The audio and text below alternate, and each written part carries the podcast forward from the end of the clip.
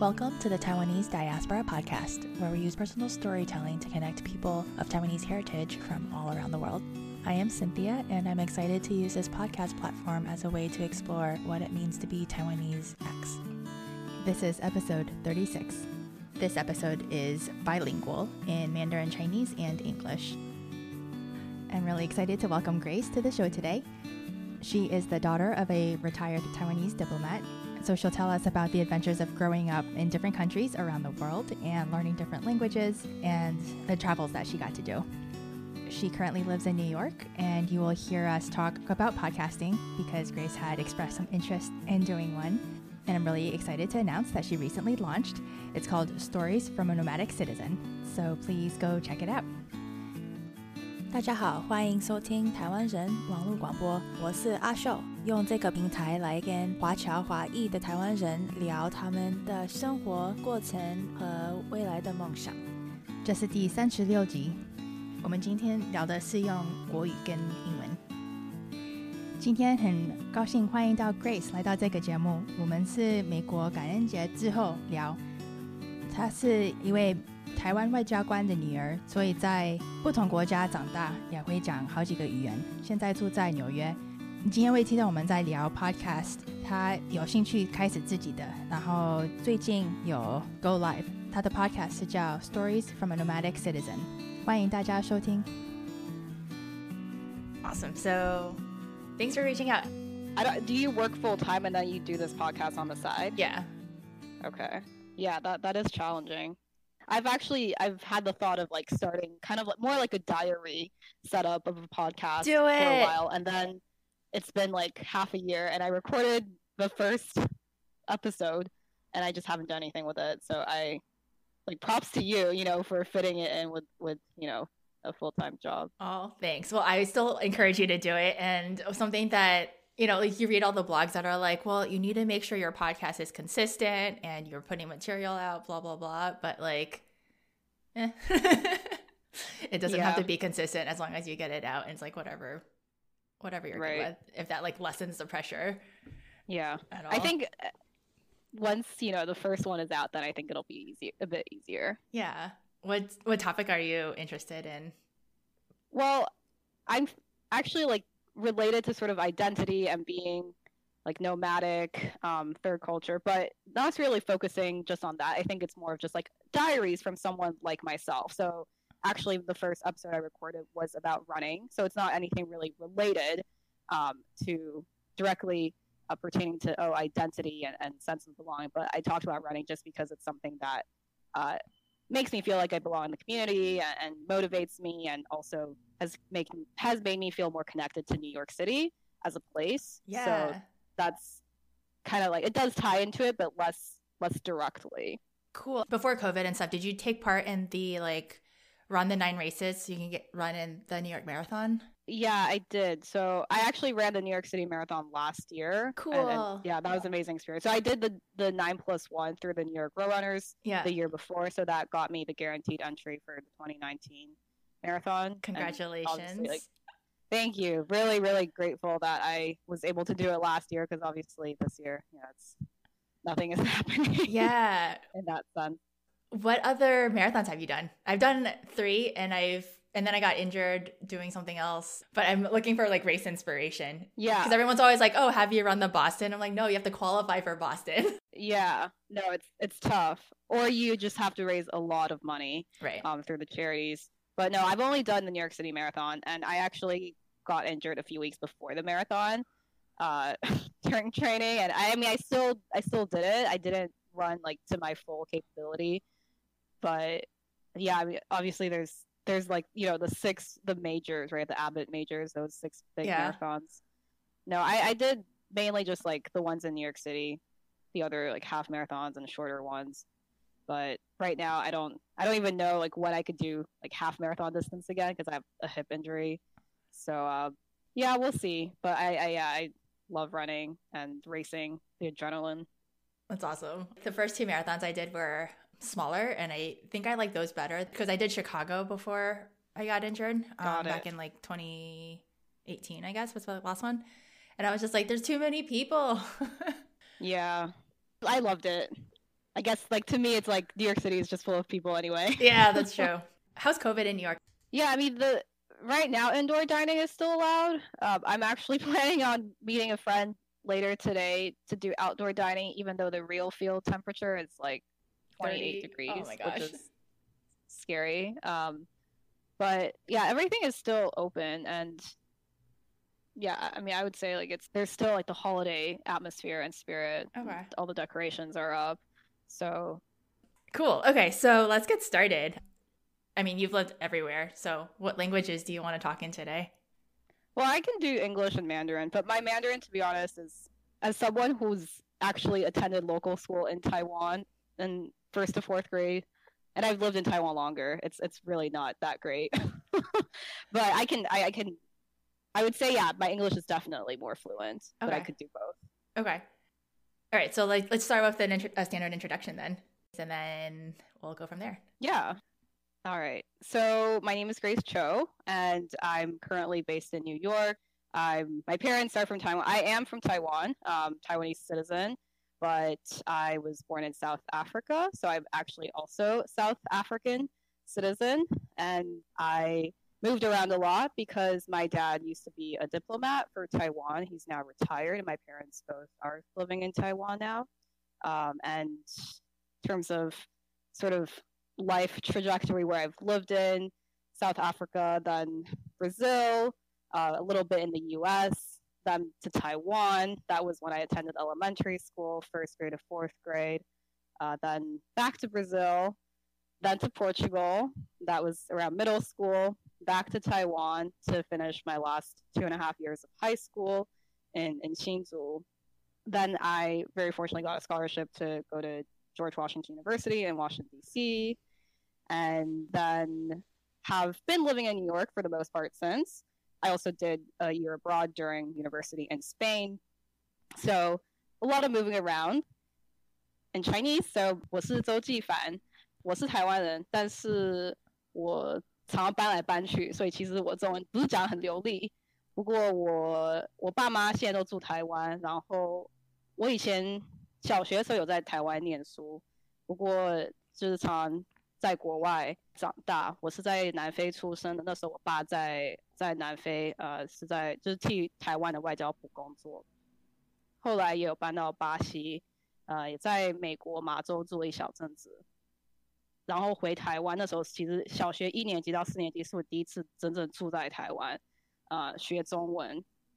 后来五年级的时候搬回巴西，啊，那时候。就在美国学校念念了几年，然后搬到葡萄牙也是在美国学校，后来最后回到台湾，呃，念完高中是在新竹的实验中学双语部，之后大学是在美国的华盛顿 D.C. 念完，那时候其中一年也有在西班牙留学一年。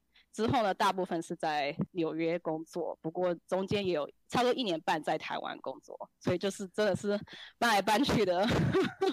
呃，这这四年半前都没有在搬家，所以比较不太一样。但是，对啊，整个生活都是常常搬家，就感觉就是不知道是会在哪里定居就是了。那你觉得这几年没有搬家，有没有觉得很奇怪？就是有没有很想要出国？对，是是有点奇怪，所以我我是有打算，就是明年会搬到别的地方，这个打算。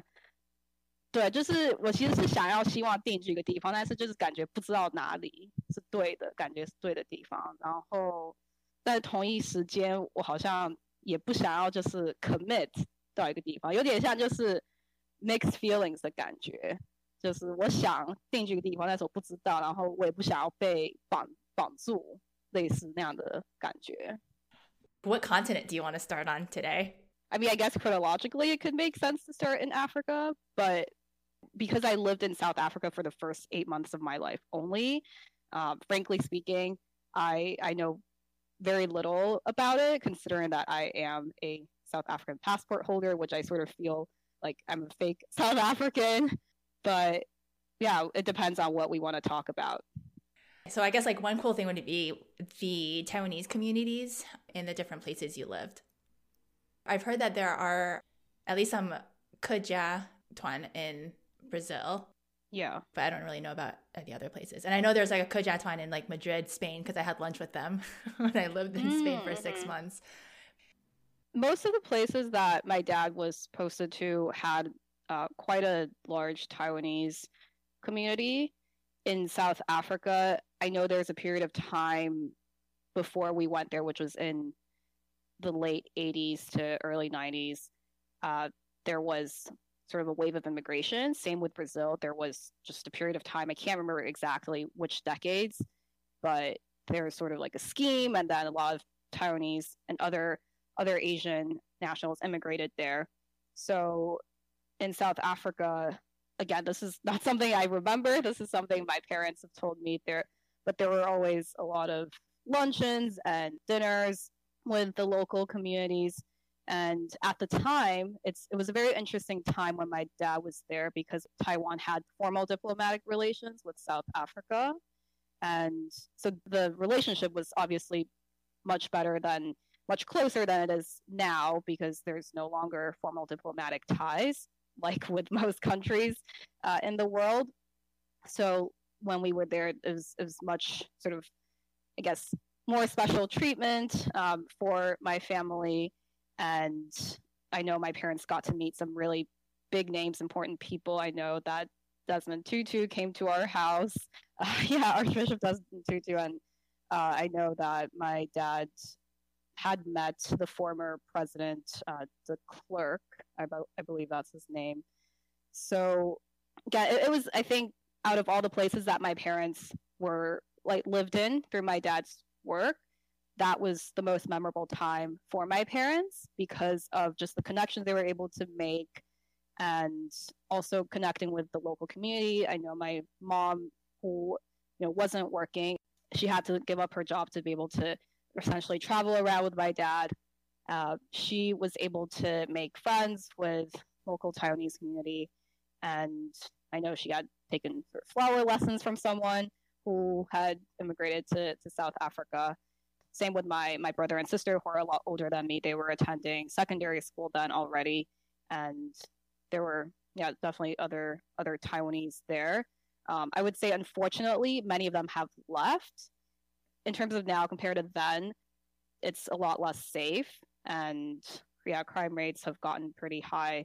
Uh, and I think unfortunately sort of Asians might be targeted a little more, not because of necessarily racism, but perhaps just, you know, assume the assumption that they have more wealth. So I, I know, yeah, people have left, but I, I also know that there's been a lot of people who who've actually those with Taiwanese roots who've been elected. Um, not a lot, but I know there are some who've been elected to the South African parliament, which is I find pretty interesting. That's fascinating. What city were you in? Cape Town. Oh, that's really cool. I spent or like a couple weeks there doing a school project. How did you like it? I don't think I knew what to expect. And so we were working at a rural hospital outside of Cape Town. And so we were staying in the city of Cape Town, which is pretty, I would say, like wealthy, fancy feeling. But then the moment you leave kind of basically like this city, the wealth disparity becomes pretty obvious. Um, so there were like Yeah. a lot of gated communities on one side of the street and then shacks or um, on the other Yeah. side. Townships is yeah. It, I only went back once in my life. So since I left in when I was eight months old, I've gone back once, and that was in 2010 um, for the World Cup. Not just the World Cup, but that was an added plus.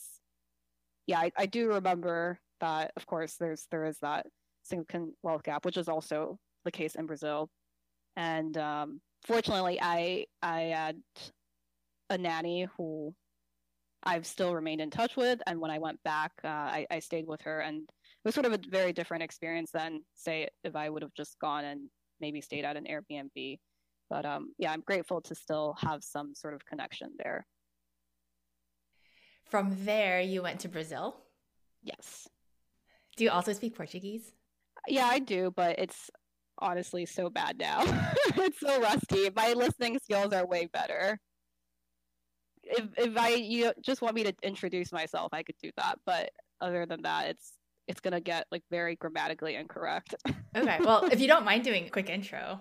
Yeah, Meu nome é Grace, eu sou de Taiwan, mas morei no Brasil é, uns oito anos total, no São Paulo e Brasília, e amo comida brasileira, cultura brasileira, futebol, é, e espero que, que possa voltar ao Brasil pronto. That sounds so pretty. what was that experience like? I guess that's a little bit more memorable during your elementary school years, right?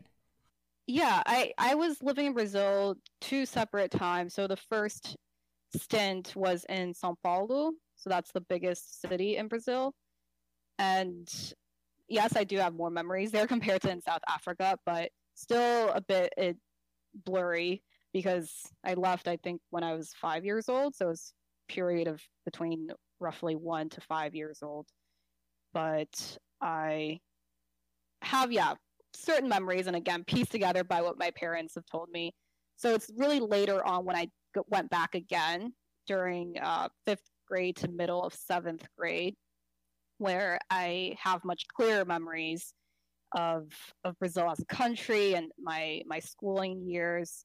And overall, I I have yeah great connection and just very positive image of Brazil as a whole in terms of its people. It's it's also a very diverse country and has actually quite a large Asian population. What's think what's interesting, especially for someone who's perhaps Asian American here, I think it's more common in the U.S. when uh, to be sort of assumed that you're Chinese um, versus other like Japanese, Korean. Whereas in Brazil, you're almost always assumed to be Japanese. You know, when when non-Asians approach you, just because Brazil actually has the largest Japanese diaspora outside of Japan. Uh, so that's that's very interesting experience, and it's just overall a very welcoming place, and it's a very stark contrast, I think, in terms of culture, the way people interact with one another, especially people who don't know one another, compared to Taiwan, because it's uh, just in terms of I think the level of friendliness. Um, not saying that Taiwan Taiwanese are not friendly. I think it's just a different kind of warmth and, and, sort of curiosity amongst Brazilians, uh, but also the love for soccer and like dancing and just partying.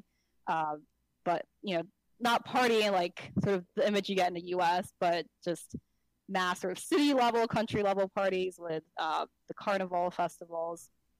So I think in a way, it, like what I'm saying can sound very sort of um, kind of a generalization and stereotype, but yes, there's there's definitely sort of downsides living in Brazil and with uh, current Brazilian government administration. But overall, I, I had an amazing experience there, and overall, just really actually miss it because I haven't been there since 2005. So, what's it like moving after just a couple of years? Like when you're in probably like the peak of like making friends at school and then having to just like peace out and leave. Is it common within the community that you had at school because you did go to an international school that most people would probably not be stationary for too long? It is pretty transient. So people come and go. Every time I had to leave somewhere, it was really sad and, and I was distraught, feeling like it was the end of the world. I remember when I went had to leave Taiwan to go to Brazil. At that time, I had forgotten English pretty much since I I did uh, go to school in in Massachusetts for a little bit before I went to Taiwan for first grade but then by, by that point I was fluent in Mandarin and Chinese. And so then I had to go to Brazil, attend an American school, and, and take um, ESL classes. So that again was just a, a sort of an adjustment period, and obviously missed my friends back in Taiwan. Then after a few years, my Chinese had gotten a lot worse, and my English was all good, and was picking up Portuguese a bit again. And then it was about time to leave once more to go to Portugal and again, I was feeling very distraught. And I think, yeah, when I went to Portugal, I was telling my mom, I think I'm depressed. you know, just being overly dramatic as a near teenager. But obviously, at the time, I didn't realize, oh, the only reason I wouldn't have been in Brazil in the first place if it wasn't for my dad's job. So here I am feeling sad that I have to leave Brazil to go to Portugal. But the counterpart is I would have never even have come to Brazil. I would have just stayed in Taiwan. And so obviously looking back now, that's something I'm I'm really grateful for to have experienced, but it's definitely not ideal to have to uh, leave your school when you're a kid, when you're a teenager, especially in the middle of the school year, which happened three times for me. It's not something that we can really control. It's it's kind of up to the government. So it's sometimes yeah, very short notice as well. So did they give you a semester heads up or is it literally just pack your bags it's like time to go? What I remember the most is when I left Brazil for Portugal and that was a shorter heads up uh, for for some reason. I think it was like maybe three months, which yeah, I guess you know seems enough time, but for for me it seemed you know very very abrupt because I was expecting to finish my school year, which at that point, um, actually, sorry, yeah, was the middle the middle of eighth grade, and I was expecting to finish eighth grade in Brazil, but I didn't. But I think it, it depends on sort of what level in the foreign ministry you're in and uh, where you're going to. So there's a lot of factors in play in terms of how much advance notice there is. With the very last stint, when my dad left Portugal to come back to Taiwan, that was a little different because my dad hit the retirement age. So in a way, it was okay. You have you have to retire and my mom stayed on with me a little bit longer to allow me to at least finish the semester otherwise i would have had to leave not just in the middle of the school year but in the middle of the semester which obviously is not ideal. Okay so now we're in portugal. I'm guessing lisbon probably? Yeah. Is the embassy culture different in the different places you've lived? I guess like do you interact more with like the taiwanese embassy folks or do you um, interact more with other embassy kids and families? Definitely definitely more other embassy kids just through school because rarely were there other Taiwanese kids around my age who were attending school with me. To be honest, the official name is not an embassy. We can't call them an embassy unless it's, it's about you like know nice country, dozens of country, dozen of countries or so. They're not that big in in Brasilia, that would have been the equivalent of the embassy because that is the capital of Brazil. I remember again, Brasilia is a very weird place because it was built sort of kind of similar to DC in terms of it was built to be a capital and it was sort of like planned very structurally, artificially. So there aren't really that many buildings, skyscrapers congregated in, in one area. It's very spread out. But I just remember with the equivalent of the embassy, which is typically called the Taipei Economic and Cultural Representative Office. Yeah, I should have not called it embassy. We like, or at least in the American English, 就代表处不是大使馆。 Yeah, I, I would love to call it embassy, but yeah, the official name is not. Anyway, Yeah, the office is kind of like in a house compound, so it almost seems like it's it's just a residential compound, but it's in fact an office, which I think was actually the case with many other embassies.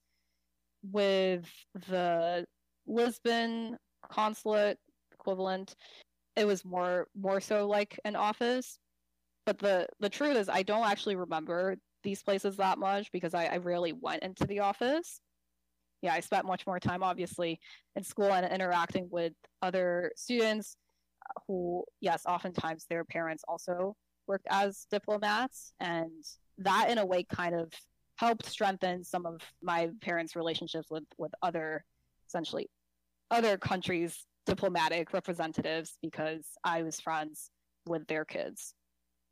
Portugal and Brazil business language is Portuguese. Is that right? Yeah. So, would you say culturally there are similarities when you were living there? Like, was it an easy transition in terms of food or like how people interact with each other? Like when you were moving from Brazil to Portugal? Yeah, it was definitely a much easier adjustment moving from Brazil to Portugal than from Taiwan to Brazil because I didn't have to necessarily learn a language again. I was going to another American school. I could speak English fluently. I could get by speaking Portuguese. However, the Portuguese language between Brazil and Portugal are actually quite different. Yes, written wise, it's it's pretty much the same, but the accent is so different that I think for for Brazilians who go there the first time and hadn't experienced Portugal's Portuguese before, it'll actually it takes some time to get used to and you might not understand them in the beginning. So that was something that I had to get used to. There's a sizable Brazilian population in Portugal, so in terms of the food, there was a lot of Brazilian food options in in Portugal, and we happened to live close to a shopping center that had a really amazing food court, and there was a place that I think it's called Só Peso, which means, I guess, translate literally would be only b- the weight or only by weight, since it's yeah by the pound you weigh the food, and I remember going there a lot because yeah, it's it's a Brazilian um sort of churrascaria, Brazilian style barbecue place. I what I loved about Brazil, one of the foods was pão de queijo, which is Brazilian cheese bread. So there's a lot of that in in Portugal as well, which you know I appreciated. Uh, it's it's gotten a lot more common to see this in the U.S. as well, which is great. Yeah, there's definitely I would say it was a much easier transition, but the school itself, I think, was even though it was an American school still, it was a lot smaller. It was sort of farther away. It was outside of Lisbon, so every day it took me quite a while to get there. I remember I was taking the bus and was on the bus for an hour each way every day, whereas in Brasilia it was a lot faster. Yeah, it, it was just overall a very sort of different kind of school environment. It's gets colder in Portugal than in Brasilia, so I remember oh everything was mostly indoors, even when it's the summer months. So it's just kind of like these more, I would say, superficial differences. But yeah, it, it definitely took less of a time to transition than when it was earlier on from Taiwan to Brazil. There's a Brazilian, well, now it's takeout because it's COVID, but before it's, you can either do like the buffet style or they come around Yeah. with the skewers and it's like really Right. close to my office, so it's delicious. I love the grilled yeah, pineapples. I love it. Yeah, I in, in theory I would love to be vegetarian, uh, but then there are times like this. If if I say travel to Brazil, I don't think I could just not not eat that. So I've never been to Portugal, but I imagine Lisbon. In my mind, I'm like, well, Lisbon is probably similar to Madrid in terms of like winter. I mean, we're we're in winter right now. When I think about winter, I think about the time I was in Spain for Christmas. I was there for six months. The entire, basically, the entire month of December was very festive, and then you go into January, and then there are other additional festivities because they celebrate Three Kings, like Los Reyes Magos, in on January 6th. Yeah. And so there's just basically like festivals everywhere all the time. I imagine Lisbon might have like similar things like Christmas markets or holiday market type of stuff. Did you get to experience any of that or is that basically just a Spain thing? Yeah, I remember the the markets in Portugal were quite nice.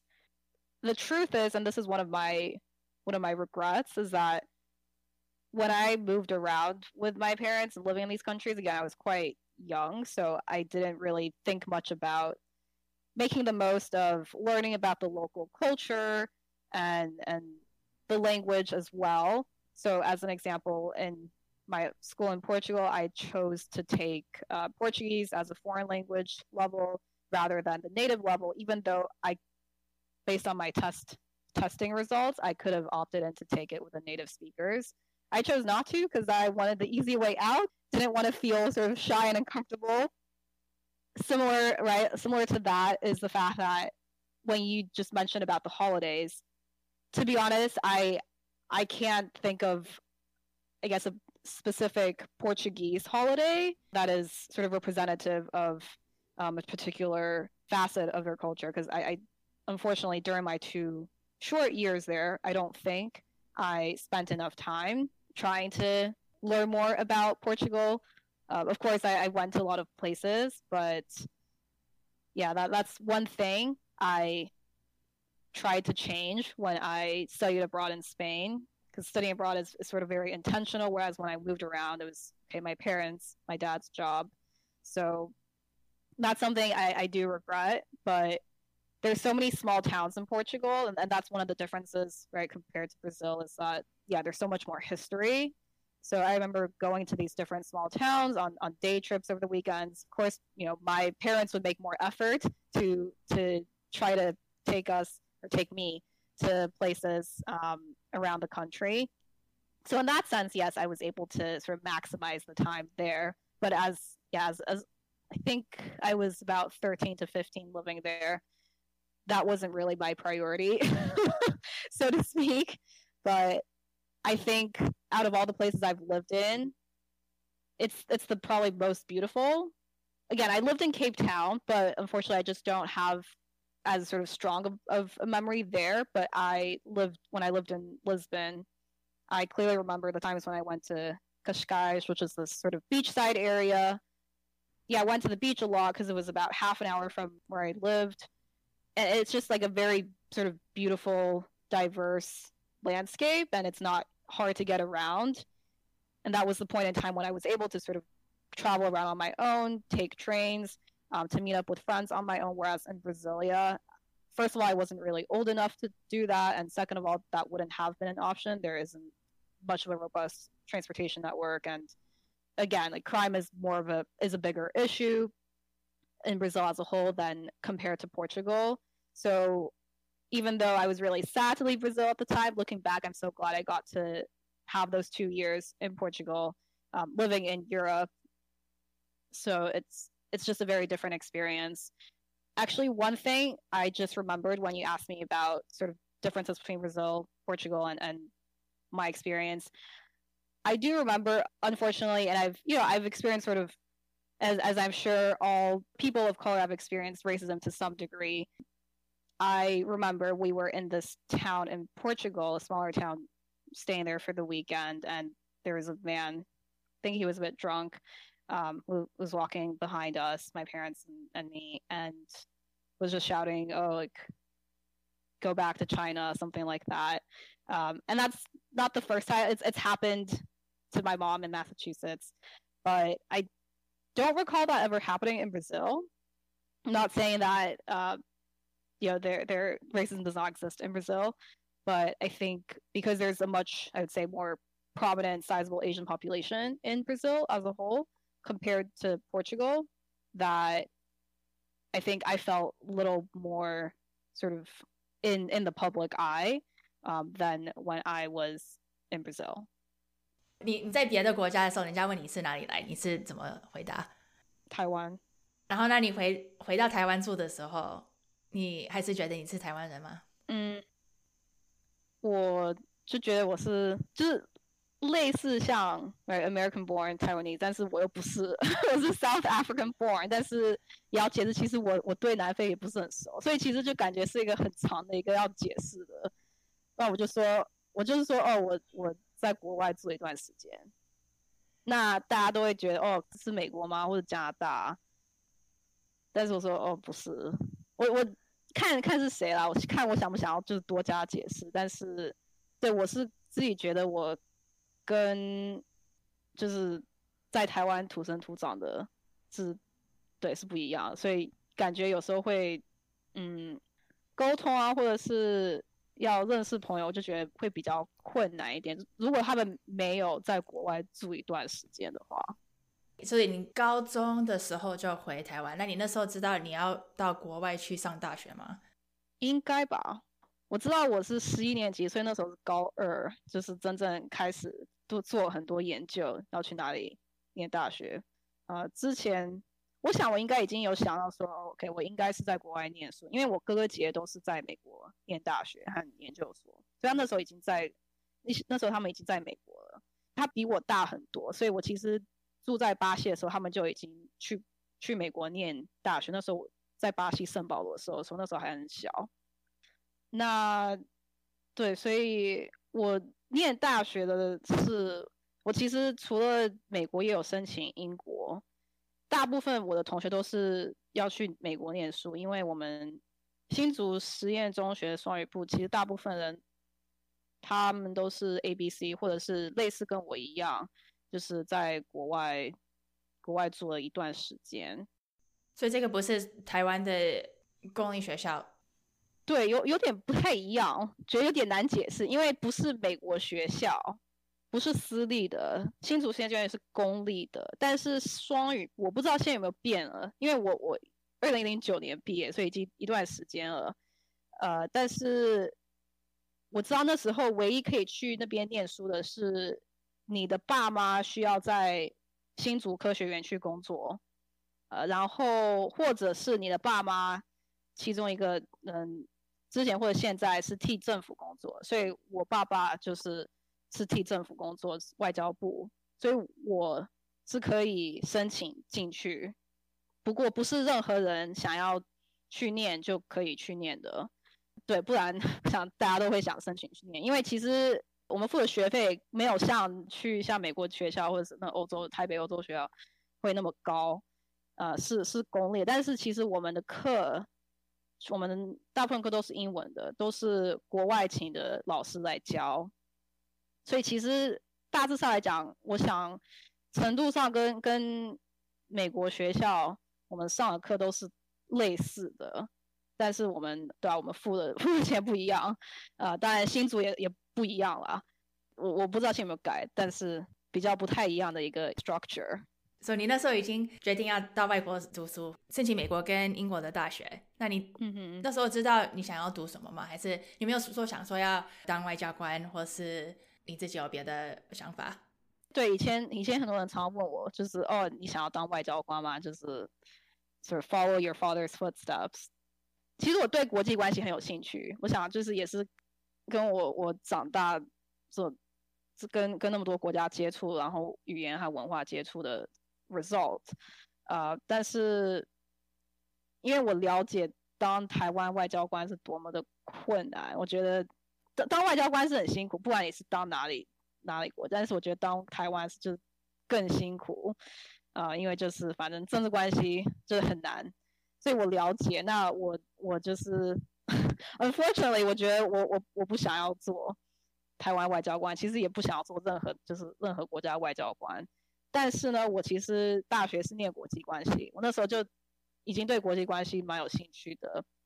然后我在。高中就是有参加一些模拟联合国会议，其实我在葡萄牙就有开始了，呃，然后在台湾也有参加，呃，有点 kind of contradictory，right？like 因为台湾不在联合国，但是我觉得我还我还蛮喜欢那感觉，呃，所以我去华府念书是对念国际关系，然后那个学校也是国际关系就是蛮有名的，so。what are you doing now? Are you working at the UN in New York? No. I mean, I don't think I can unless I were to enter as a South African citizen or register because I'm currently here in the US as a Taiwanese citizen.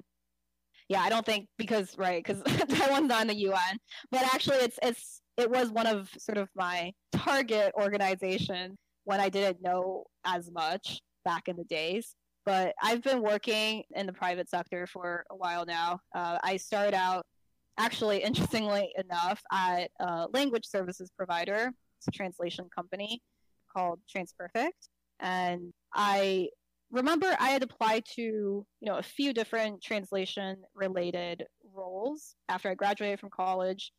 Uh, it was just something that I'm interested in, of course, because of my exposure to different languages. I was curious about language translation itself, but also sort of other functions surrounding that and how exactly it worked. So, yeah, I started um, as a project manager at TransPerfect, and this was in New York, and, and that's sort of what brought me to New York uh, a, a couple months after I graduated from college.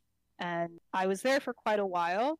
Um, I transitioned into sort of a vendor management role later where I oversaw contracting, purchasing, and just relationship management of the translators that provided the translation service for us. And um, I actually recently earlier switched jobs to a information services firm. Actually, not nothing related to language services, but my role is still overseeing language services related contractors and providers and ensuring that our client services are met if they do have a language service need, even though it's not our core service. So yeah, I mean, it's really interesting how things, uh, in a way, I think, just on paper, it's all connected because of obviously my my interest in languages. Yeah, it's a very niche industry that people don't often think about, but it's sort of everywhere because if you go to a website, uh, oftentimes it's going to be in different languages. And for, I would say, larger companies, you don't necessarily want to manage that on your own. I mean, for smaller companies as well. So then there are other companies that essentially would facilitate that. Earlier, you said that you you went to Spain and then you went back to Taiwan as an adult, both to either do school or work, but it was almost like an elective. But do you want to talk a little bit about how you made those decisions or like what you took out of those experiences? Yeah, so with Spain, I I knew I wanted to spend actually a full year abroad because I knew how short one semester would be, and it probably wouldn't um, allow me to attain that language skills that I, I wanted. I was actually remember choosing between Chile and Spain. I ultimately went with Spain. Specifically, actually, that city that I chose, it's called Salamanca. They're definitely known for their jamon serrano. Well, when I first heard of it and, and learned about it, it wasn't, you know, that aspect that caught me. Although when I went there, you know, the, the jamon is so good. the food there is amazing. I honestly can't contest that. Yeah, what caught my eye about Salamanca is that it's known for its centuries old, yeah, centuries old university, and and the aqueduct, right? Is that the same location? No, I think no, that's a different one. I know what you're talking about. I can't remember the name of that place. I'm getting all my cities mixed up. Okay, sorry. no going. worries. I yeah, I remember I, I went to a another town known for the aqueduct when I was there, but yeah, Salamanca is known for its university and having a very like universe like vibrant university life and in a small town, which I really want to experience because I had lived in I'd say big cities all throughout my life up until then. I mean, at least sizable cities. Uh, and for example, George Washington University doesn't necessarily have an enclosed campus. It's within a city. It's not as hectic as probably say NYU would be. But again, I wanted to have a very different experience. And I know from my research, Salamanca would provide me with that kind of like a college town life, but in a very, very old place. And so that's why I chose there. And I was very fortunate to have been paired with uh, an amazing, amazing host family. I know that not necessarily everyone had the most amazing experience with their host family. I think it's usually neutral, uh, but with mine, I was very lucky. My host mom, first of all, was an amazing cook and, and also taught us, although I, I don't think, unfortunately, I've retained the lessons of, for example, making tortilla española. Uh, was another food called cocido that I, that I really liked. We would have lunch together every day. I actually had another roommate as well who was also in the study abroad program from a different university. And we were just one big family. It was them and two little boys at the time. They were about 10 and 13 and I was I was 19 or 20 then. I don't have younger siblings, so I saw them as my little brothers and we would you talk in obviously in Spanish all the time and I, I just learned a lot from them, learned Spanish jokes, learned, yeah about Spanish pop culture, and that was the kind of experience that I really forced myself to to uh, sort of immerse myself in because, like I mentioned previously, in Brazil and Portugal, I was in a way too young to grasp how lucky I was to be able to live in these countries and to have the experience of learning about the local culture. And frankly speaking, I've probably learned more about American culture living there than Brazil Portuguese because I was studying at American schools and that's where I was, you know, almost all day every day. So that's something again I in a way regret it and try to sort of reverse when I was in Spain and I and I'm really happy with everything that I was able to do in Spain and and um, the level of Spanish that I had there, which unfortunately has also gone down since.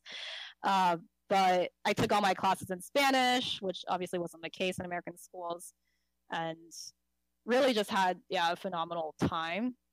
I think the fact that yeah, again, I could choose the kind of experience I wanted to have rather than before when well, I was also just too young to really know better, but you know, I did make a decision to not take Portuguese class with a native speakers when I could have and probably could have gotten much better. But, you know, that's that's something that as a kid you're not as aware of. Do you want to do either a quick intro in Spanish or a quick closing in Spanish? Probably an intro in Spanish and then we can close in Chinese. Okay, yeah. Eh, hola, me llamo Grace. Soy de Taiwán, más eh, he vivido en muchos países por todo el mundo y viví en, en España un año también, en Salamanca, que, que, me encanta, es una ciudad tan hermosa y espero que, que pueda seguir hablando y con, eh, practicando mi, mi español. I also know you asked about Taiwan, um, which I, I, know I didn't talk about earlier. So moving back to Taiwan as an adult, that is actually not something I chose. I couldn't stay in the US after my first year of working here. So I was on a student visa, and my company had actually chose to sponsor for my work visa. But maybe you know that with the work visa, there's a lottery system. This is the H 1B visa. And so I didn't get in the lottery and I had to leave and fortunately i mean it's sort of all like stars aligned. My company was opening an office in taipei a sales office. Although i was not sales that was something that was just already in the works and they'd given me opportunity to work from the office there. So sort of remotely but from its really really tiny office with one other person. So in the beginning of course i was you know very sad to have to leave New York after only one year, which was kind of a honeymoon period. But again, looking back, I think it was a blessing in disguise to have been able to experience Taipei as an adult, which I actually hadn't lived in Taipei since I was in elementary school. Previously, for high school, I was in Hsinchu. And I worked in Taipei 101, which was also an amazing experience. Uh, was able to spend more time with my parents and also made some friends while I was there. So I think that period of time made me feel more grateful and connected to Taiwan as a country and as a culture than than ever before actually. Oh, it's so cool. Oh my gosh. You're so young and have already lived such a full global citizen experience, I would say. Well, do you want to do any last pieces of advice or commentaries that you want to share with the listeners? Yeah, I mean, I think one thing to take away is if you have the opportunity to live somewhere else or just have a different kind of experience, even if it's in the same place, just to seize it.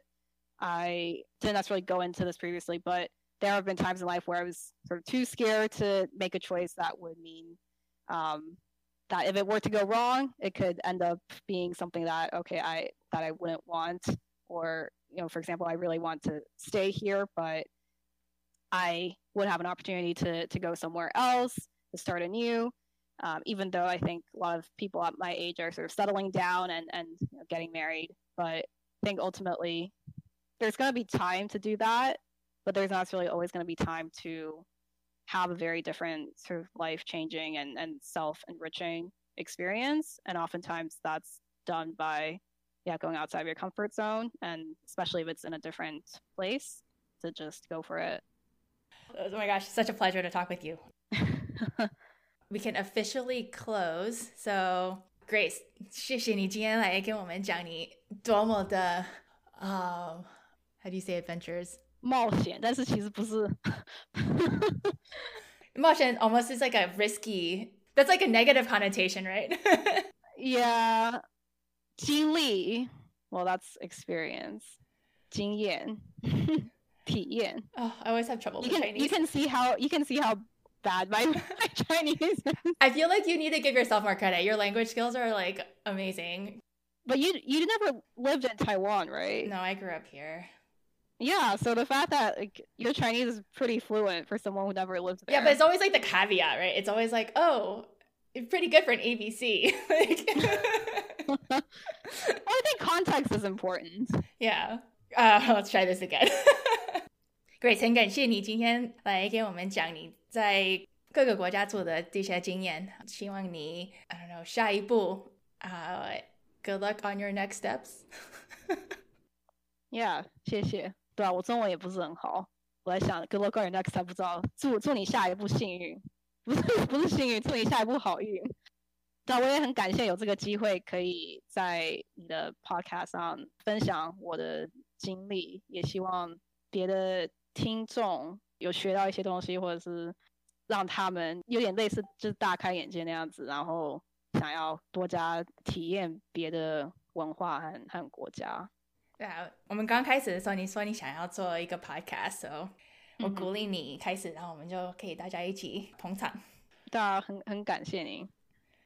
Actually, I but I'm curious again, like how you decided to start this, and I guess how long it took for you to start and and yeah, maintain this. Yeah, basically everybody who I talk to for the podcast, they're always like, "Tell me about your story," and I feel like at some point, I keep saying I'm going to make a podcast episode about it.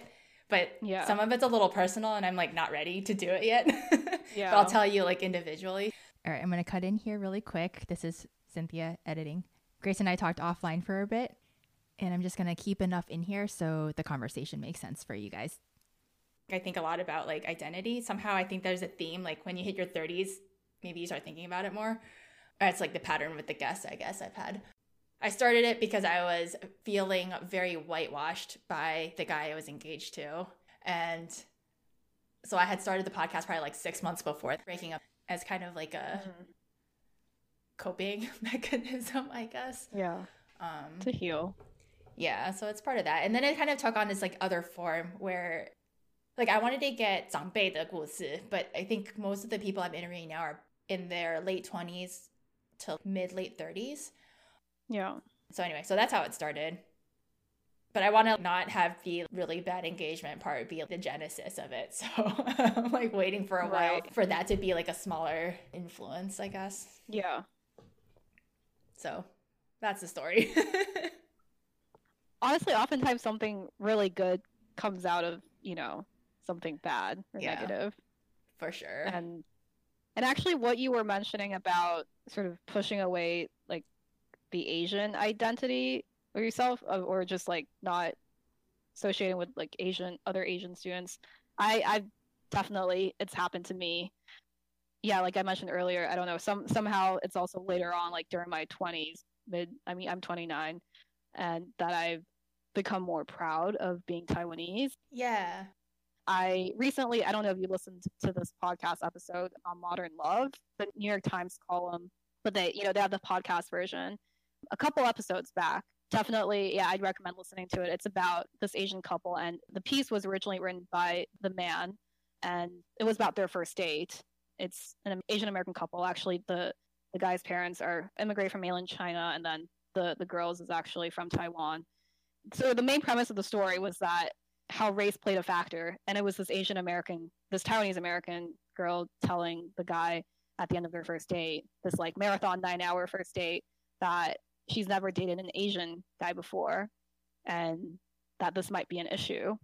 And just like how he interpreted that and then how that became a non-issue because they're now married. Oh, that sounds beautiful. Yeah. So it's it's very it's very interesting, but it was it's similar in the sense that you know this girl she grew up in Texas and um, was kind of shutting the Asian side because partly because the way she was raised was that okay you want to try to blend in, whereas Right. with the guy with his parents apparently you know they had told him to be proud of your heritage, be proud to be different, and so they even though are both Chinese or Taiwanese American had very sort of different feelings with their identity growing up and and this um, essay talks about it.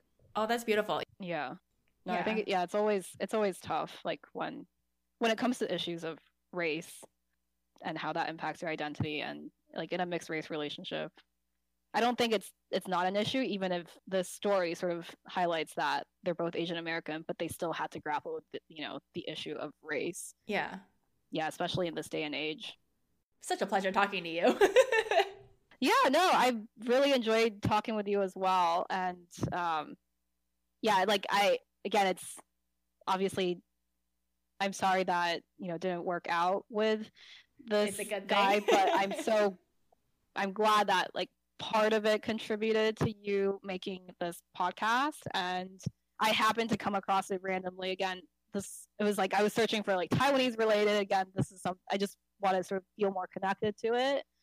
And this was one of the episodes or one of the podcasts that came up and I just started listening to it randomly. So I'm happy to hear yeah, that. really thankful that that you kept this up. Thank you. Oh, thank you. It's very sporadic, but I keep telling myself I'm going to try to do more and try to not be so edit heavy on it. It's like cutting out the ums or cutting out my questions because I oftentimes get like I talk too fast and ask questions that have like a hanging hanging question that's like not a statement and I get like very self-conscious about it. Did you do any kind of sound editing before this or you just sort of I just picked it up went? on this. Yeah. I Okay. I know nothing about like audio productions, but it's been fun. Yeah. So please do yours so then we'll have more stuff to listen to. Yeah, no, I I hope to to get this up and running. There are some ones that I found in the last year or two that I've loved. So I've talked about Susie's podcast, Bilingual. I found one called Esta Pareja, Taiwa Fuchi. The Guatemalan Taiwanese company. Yeah, I've listened to that. I think they're so cute. yeah. It'd be great to have more. Like I want to listen to something with Taiwan Guoyu Chang. yeah.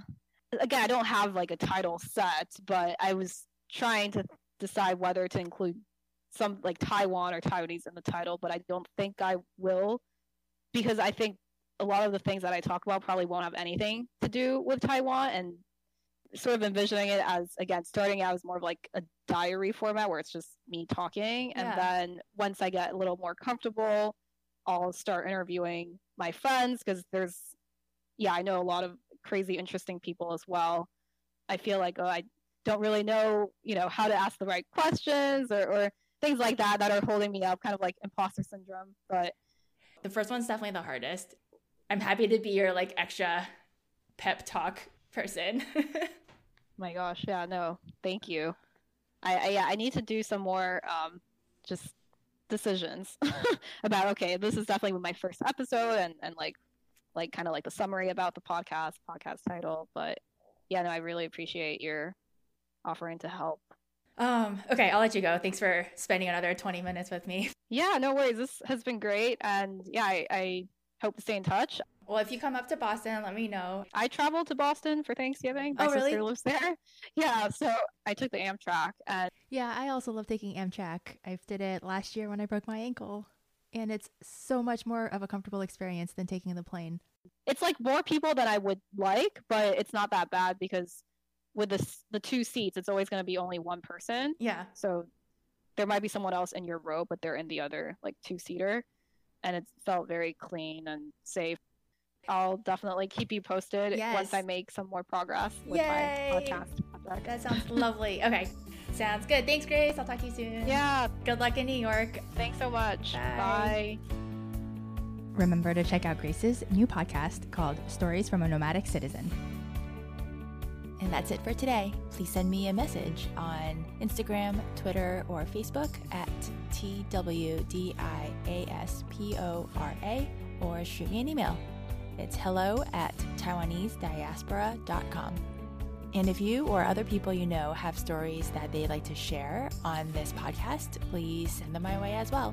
Some of you have asked about how to support the show, so if you are inclined, go to coffee, ko-fi.com slash twdiaspora to donate. And if you like to read, check out my book recommendations at bookshop.org slash shop slash twdiaspora. And 10% of the proceeds will come back to support the show. All right, see you next time.